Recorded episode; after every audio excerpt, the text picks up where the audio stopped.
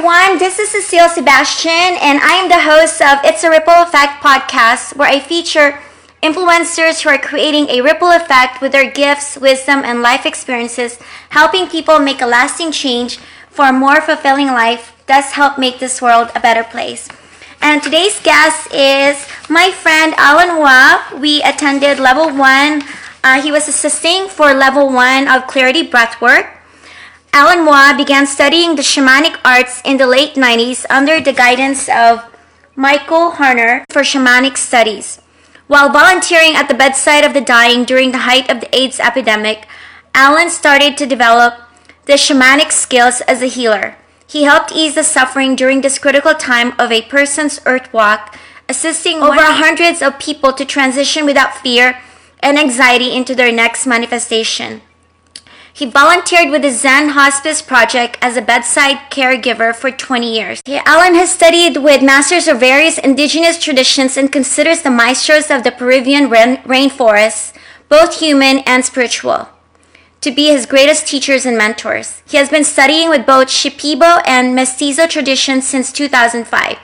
Alan is a mesa carrier of the Pachakuti Mesa tradition, a powerful shamanic practice developed by his beloved teacher, Don Oscar Miro Quesada. He's a certified hypnotherapist, Reiki master, teacher in the Usui lineage, certified clarity breathwork practitioner, a spiritual guide, teacher, and internationally respected healer, offering healing workshops and individual sessions in the USA and international. Alan is the founder of the Sacred Valley Healing and Retreat Center, a premium a premier spiritual healing retreat sanctuary at Mount Shasta in Northern California.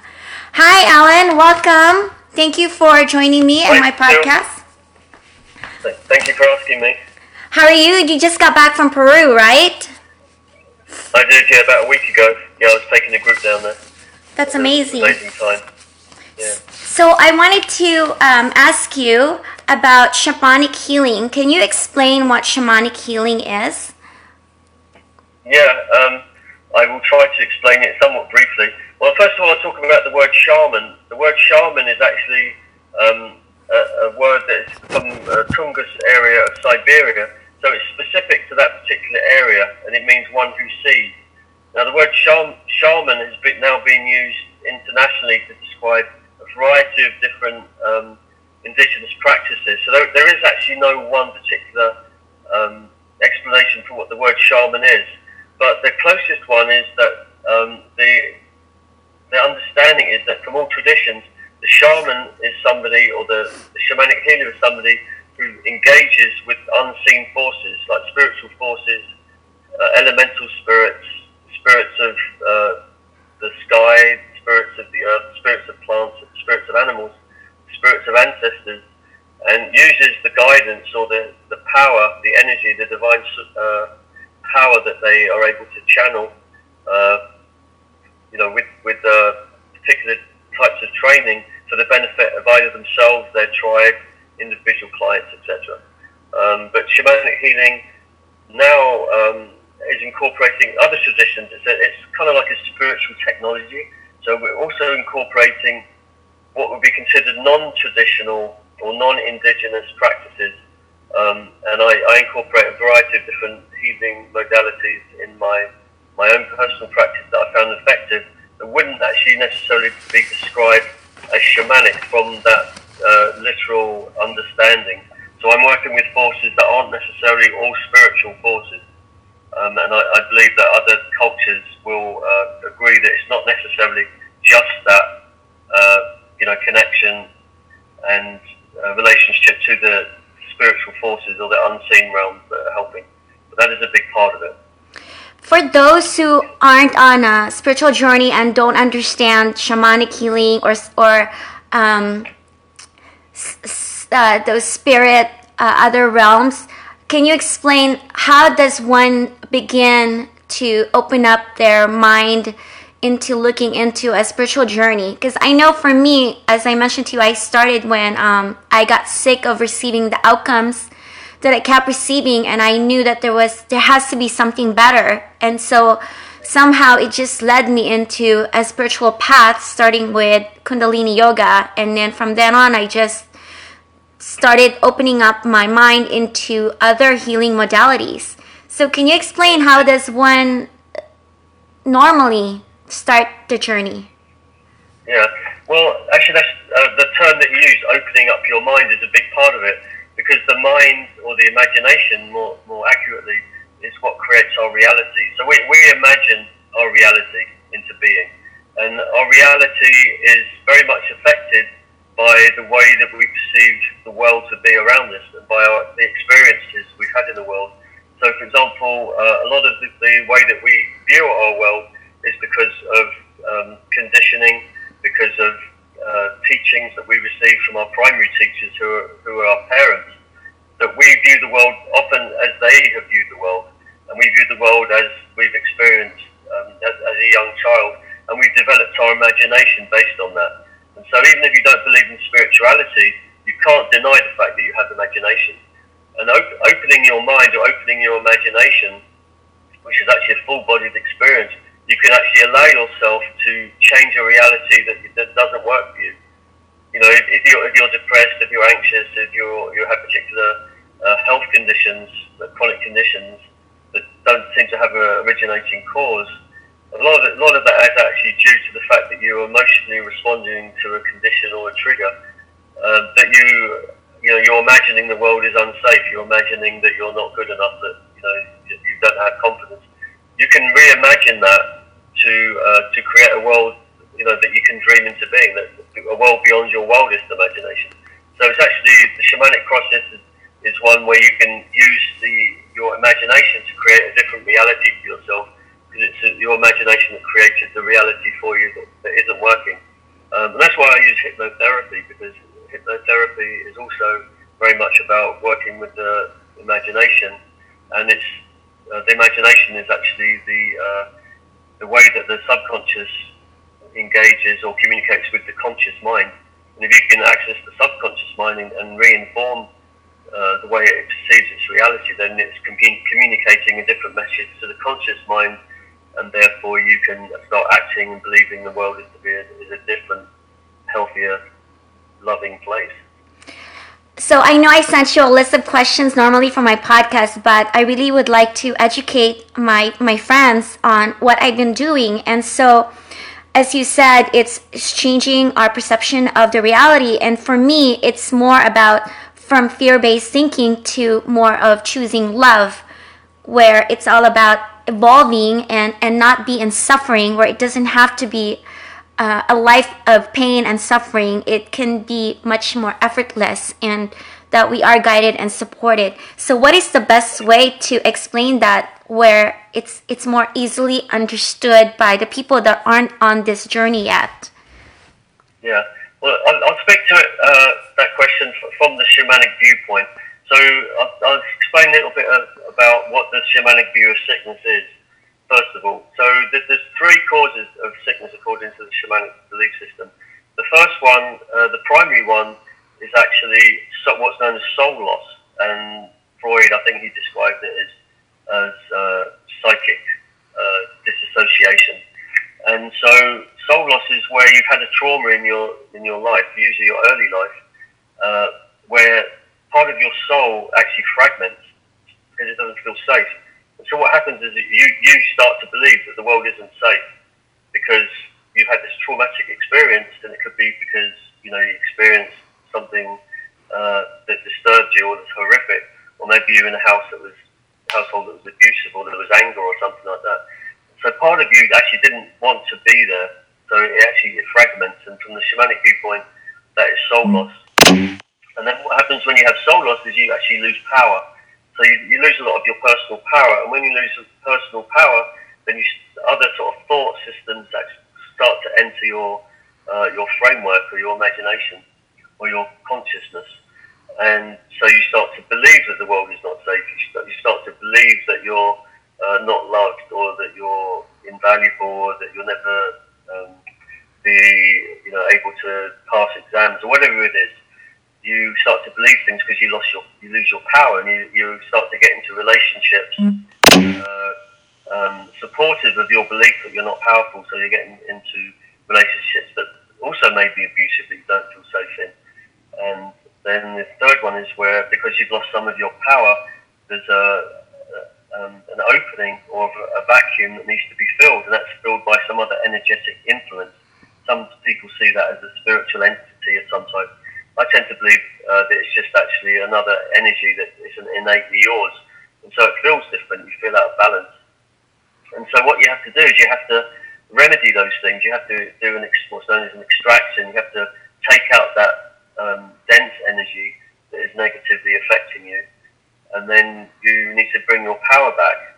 And the way to bring your power back is to engage with spiritual forces, or work, you know, in, in different ways with the mind, with the imagination, and then bringing back, ultimately creating a safe place so that that soul, those soul parts that left didn't feel safe or for different traumatic because of different traumatic experiences, then you can bring those parts back.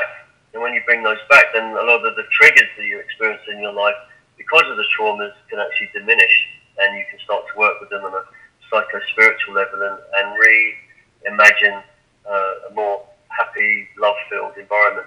Ultimately, you have to learn to love yourself again. That's the primary thing. So a lot of the practices that I teach, uh, helping you to, first of all, identify where those shadow parts of yourself are.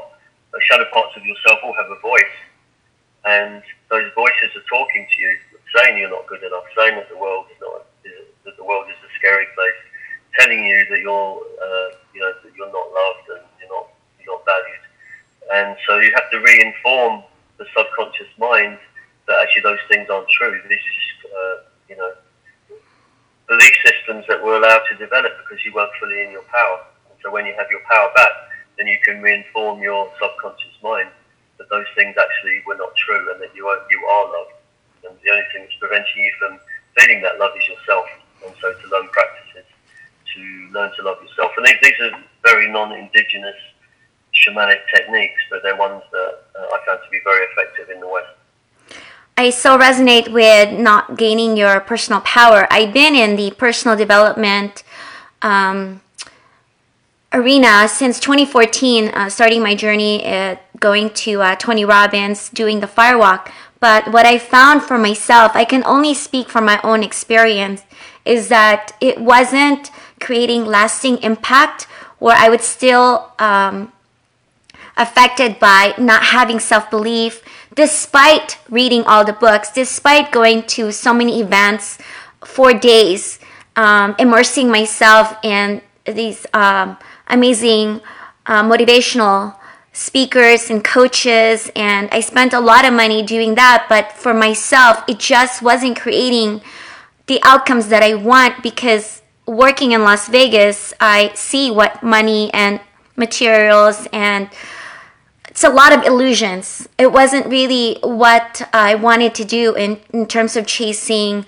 success with regards to money and fame. It wasn't, it's not all about that. So what I find is when I got into the spiritual journey, it was all about actually really the truth is self-love and really getting in touch with our soul. And so, um, so I wanted to talk about integration because I have done a lot of other healing modalities like plant medicine, and I find that the integration, I need that support because after the ceremony, without that support, I talked to you about that uh, while we were at Heartwood, was really devastating because I didn't know what to do. So, can you explain?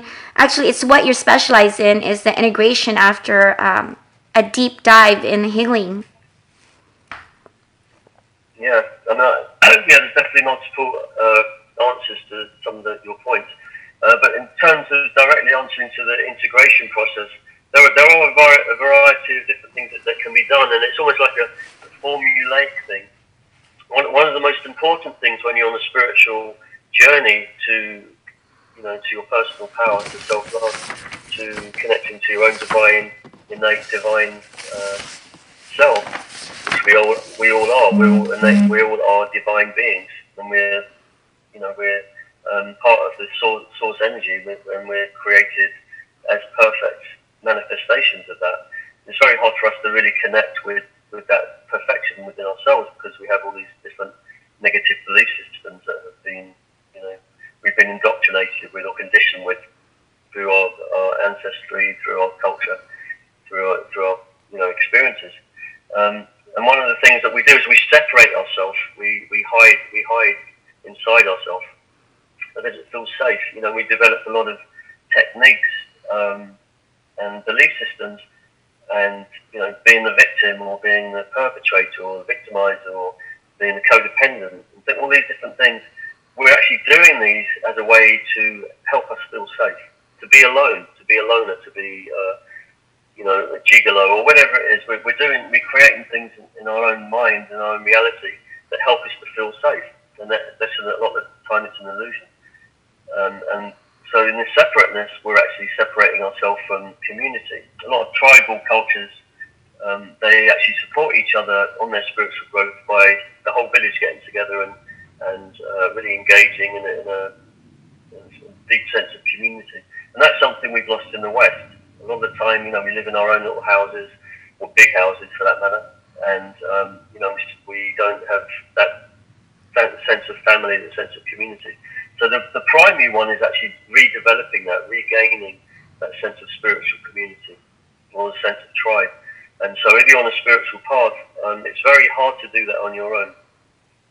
Very, very hard to develop a spiritual practice on your own. And those yogis that meditate in, in caves in the Himalayas, they're very advanced beings. They've had a lot of uh, many many lifetimes of spiritual practice to support that work, and they had their um, their monastery or their convent or whatever it is, a spiritual community. They're praying for them and supporting them in, in that work in the, in the in the cave. You know, and so we need to develop that. So a lot of uh, the integration process I recommend is actually you find a spiritual community if you don't have one already. And even though you, uh, you know, you may, you may feel something you're, you're just doing to benefit your spiritual path, and don't actually feel a really deep personal connection with people uh, initially, it doesn't matter. You're all practicing. You're all trying to better your life. You're all trying to learn how to love yourself. So that's the primary one. Is actually for me, uh, I found it very helpful myself. I had a, a Buddhist sangha or spiritual community uh, that I practiced with for a long time, and I, I believe that without them, I wouldn't have advanced or, or developed the level of self-awareness um, through the practices that we did together, or the retreats that we did together, or this the, the socializing we did together. So that's a primary one. The other, the other uh, things that you, uh, you can do that are quite easy and actually just common sense. Do do things that make you feel good. You know, and I'm not talking about make you feel good for the night, going out drinking, or you know, taking you know, ecstasy or something like that. I'm talking really at soul level, make you feel good, and that's going to be a lot of it's going to be around food, around eating healthily, around eating you know, organic food, non-processed foods, and just taking care of your body. You know, because if you if you take care of your body, then you feel better. You know, and, and taking care of your body that could also include doing things like yoga, uh, exercising if you're able to do that. You know, and, and doing these things regularly, doing things that make you feel good. Um, will ultimately allow you to sort of change, you know, support the, the, um, the process of, of growth, personal growth. And so, it, you know, it's not just taking care of the spiritual because we are three bodies. We're mental, emotional, um, physical, and spiritual. Mental, emotional being one body, physical being another, and the spiritual being being the other one. So you have to take care of all bodies. You can't just take care of the spiritual uh, through doing sort of plant medicines or or different practices. everything, you know, that expression that, you know, journey of a thousand miles begins with the first step.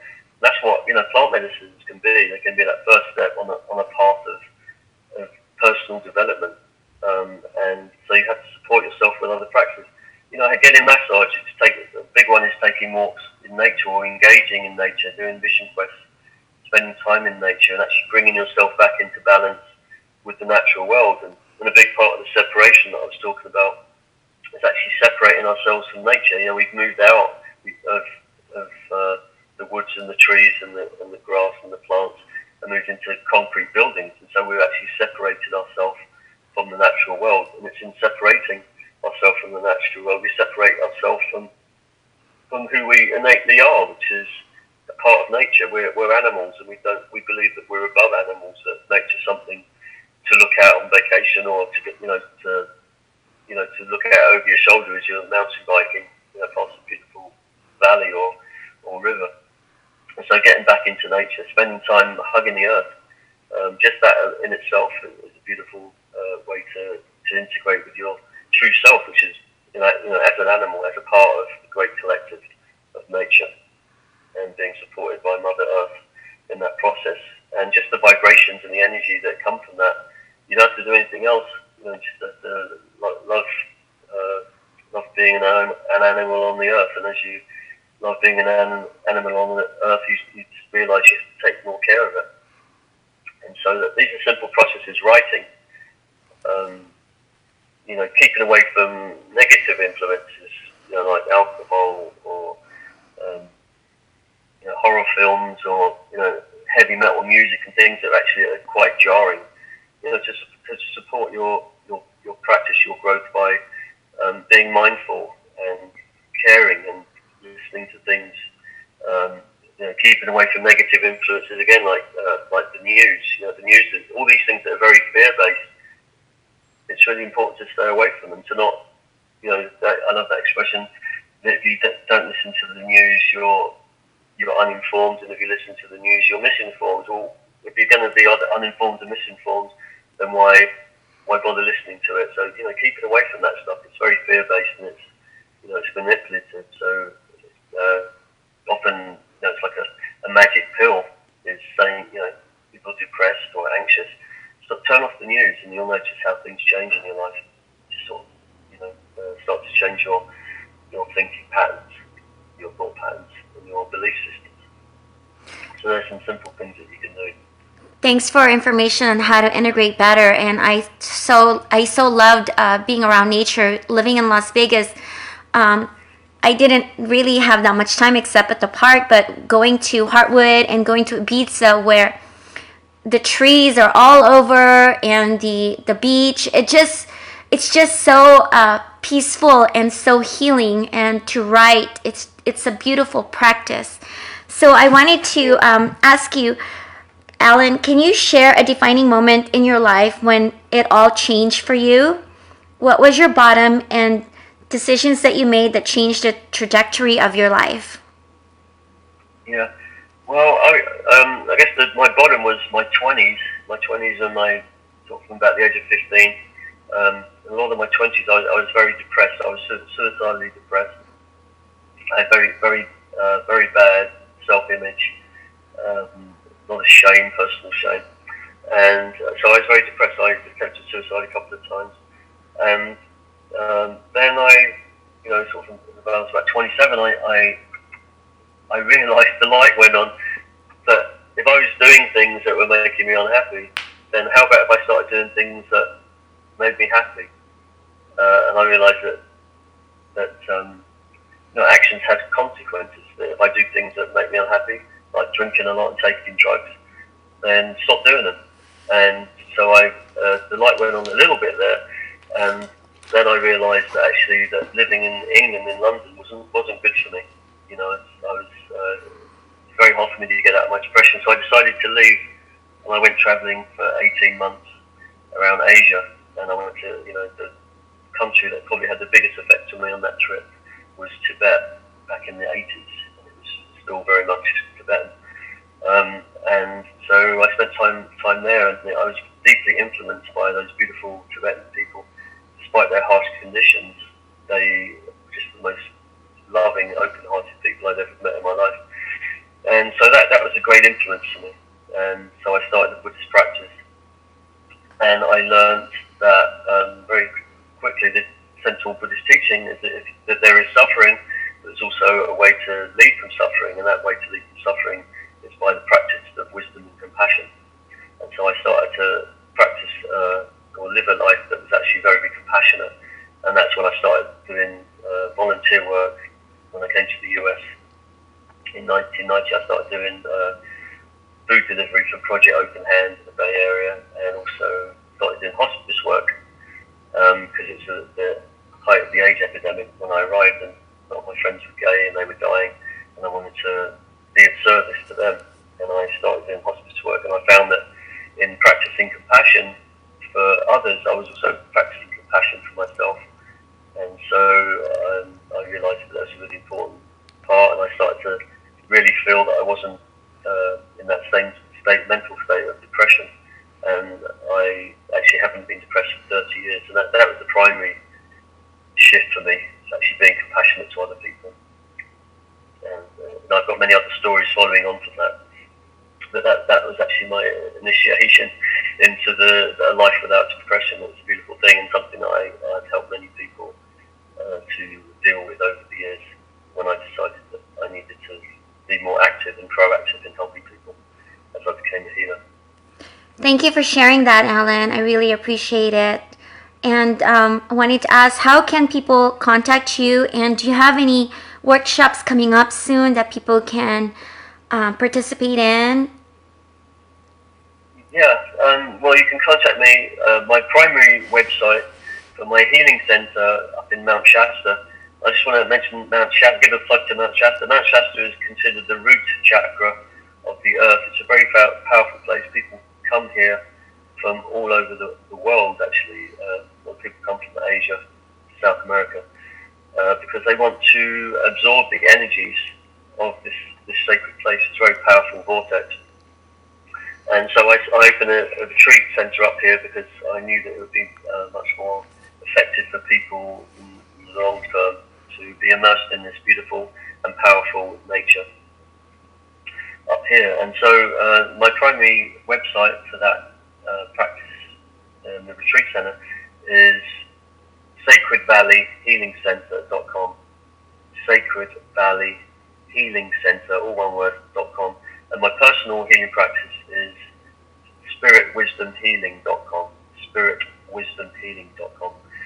And um, so, yeah, they're the primary ways. And in terms of what, what I have coming up, a lot of the things I do are actually personal, couple, and group retreats, and they can often they're often um, created, you know, as, a, as a something that you can do personally. That you can call me up, and we'll do custom-made retreats for you. So I do those throughout the year. They're kind of my bread and butter. My, me and Nicole, my healing partner, and so we yeah, we do a lot of what we call VIP personal retreats. You can read all about that on the Sacred Valley Healing Centre website. We also do group retreats. We do um, breath work, what we call freedom breath work, and yin yoga retreats. Nicole is a very, very experienced yoga teacher and also breathwork practitioner. And so we combine our breathwork practices and we do what we call freedom breathwork and yin yoga retreats. And so that they, we do, we're going to start doing them about every two or three months um, at the Sacred Valley, but also be taking them on the road. And so you can read about that on our website under events. Um, I also teach Reiki, so I do Reiki uh, one and two retreats and Reiki three and four retreats. And we, they're ongoing. Again, you can read them, the, you know, the dates of those on our website. Um, but yeah, you can just contact us and, and we, you know, we can organise a personal retreat for you. If you want to come with some friends, we can organise, you know, a retreat for your friends. We do have um, a variety of events, and we actually haven't scheduled 2019 yet. Be doing that in the next sort of uh, few days. But yeah, just go on our website or just reach out to us, and we'll, we'll put you on our mailing list. And you're welcome to call and discuss or have a, a free consultation about your issue. If you want to learn about shamanism, I do classes on that. I, I do something called shamanistic Reiki, something that I've created myself using different shamanic practices and visualization techniques with Reiki to actually, uh, you know, add a whole different depth to your healing practice. It's kind of a bit like a shamanic apprenticeship. So yeah, just sort of feel free to reach out and contact me. I'd be happy to send you information or, or speak to you about what your desires are. Or reach out to me and I'll put you in contact with Alan. That's so great. I'm so excited for you. Are you going to Costa Rica? Uh, I decided not to go to Costa Rica because um, I'm actually going to Peru again in April, and um, I need to, need to save my money. But also, uh, uh, Costa Rica is more about group work, and I really do a lot of group work. I've been doing group work for years, so I feel that I, you know, my money and time is better used somewhere else. And unfortunately, I decided not to go. How about you? You go? Yeah, I'm gonna do level five, and I'm hoping to assist for level three and four. So I'm so excited Fantastic. Yeah. to experience the jungle life. Unfortunately, I won't. I won't see you there. But maybe I'll see you in Las Vegas or Mount Shasta. yeah, maybe we can collaborate because I did miss out on seeing Mount Shasta, but Heartwood was beautiful. Um, I Yeah. wanted to ask you, what is your last piece of wisdom or advice to give to anyone listening that you find the most valuable and that you follow in your life right now? Um, what, I, what I follow is we've spoken to it about learning to love yourself, learning to love that wounded child inside yourself that just is really aching to be seen, to be heard. Just to pull, pull them out of the shadow. That little child that maybe doesn't feel that the world is safe or that they're loved or that you're good enough. You know, just go in there because the only person that can really love that child in the way that, well, that part of yourself in the way that needs to be loved is yourself. So just spend some time looking at that, finding it and holding it and hugging it and telling it that, that you love it. And that's the most transformative work that you'll be able to do for yourself. Last question, like what you just said about loving the inner child. How do people who have never gone into one of our retreats or have gone into the spiritual journey, how do they know that that's what it is that is that void in their heart? What is the clue? Um, well, just the, the main thing is what, what are your core limiting beliefs? What is what is it that's holding you back in your life? Is it lack of confidence? Is it believing in yourself? Is it that you don't feel safe in the world? You know, look, look at what your core beliefs is. What are your what is your greatest fear? You know, so make a list of what your greatest fears are, and what is behind what is behind those fears. Like you're afraid of snakes. You know, why would you be afraid of snakes living in the city? You know, are you afraid of um, public speaking? You're afraid of being seen. Why are you afraid of being seen? You know, why are you afraid of being, uh, you know, a leader? What is preventing you from actually stepping out? And, and then seeing what's behind that. Where did it come from? Did it come from, you know, some traumas that you had in your childhood? Did it come from, you know, maybe one of your parents telling you that you'd never be anything, that you'd never be anybody? Was it from, uh, you know, some abuse that you experienced in your life, sexual abuse or physical abuse? Look at what those causes are and, and just go in to see that child that, was, that didn't feel safe, didn't feel loved, that, that was abused. And hold, hold that child, look at them as, as though they were there, look them in the eyes, and um, just tell, tell them that you love them, that you're there for them, and that you're, you're not the same person as, as you were when you were two or three or five or however old they are. You're actually a lot much more capable, you're a lot wiser, you're a lot stronger. And as you learn to love that part of yourself, you recognise that's where the real beauty is. I know one of the beautiful expressions that Shana or Dana gave, I forget which one, at the end of every dark tunnel is a diamond. And that's true, that at the end of every uh, tunnel, which is that shadow part of yourself, is your power, is your truth, is your strength. And so as you learn to love that part of yourself, it comes out into the light. And although that, that voice of not being good enough still might be talking to you, um, it's just not the dominant voice. It's just there, go, yeah, yeah, yeah, okay, I'm not good enough. Yeah, it's not going to stop me doing what I want to do. And then you start to really uh, understand that you are good enough. And then that voice becomes quieter and quieter until it goes away. That you can only do that by loving that, loving that part of yourself that you felt shame about, that you felt, um, you know, powerless to keep quiet.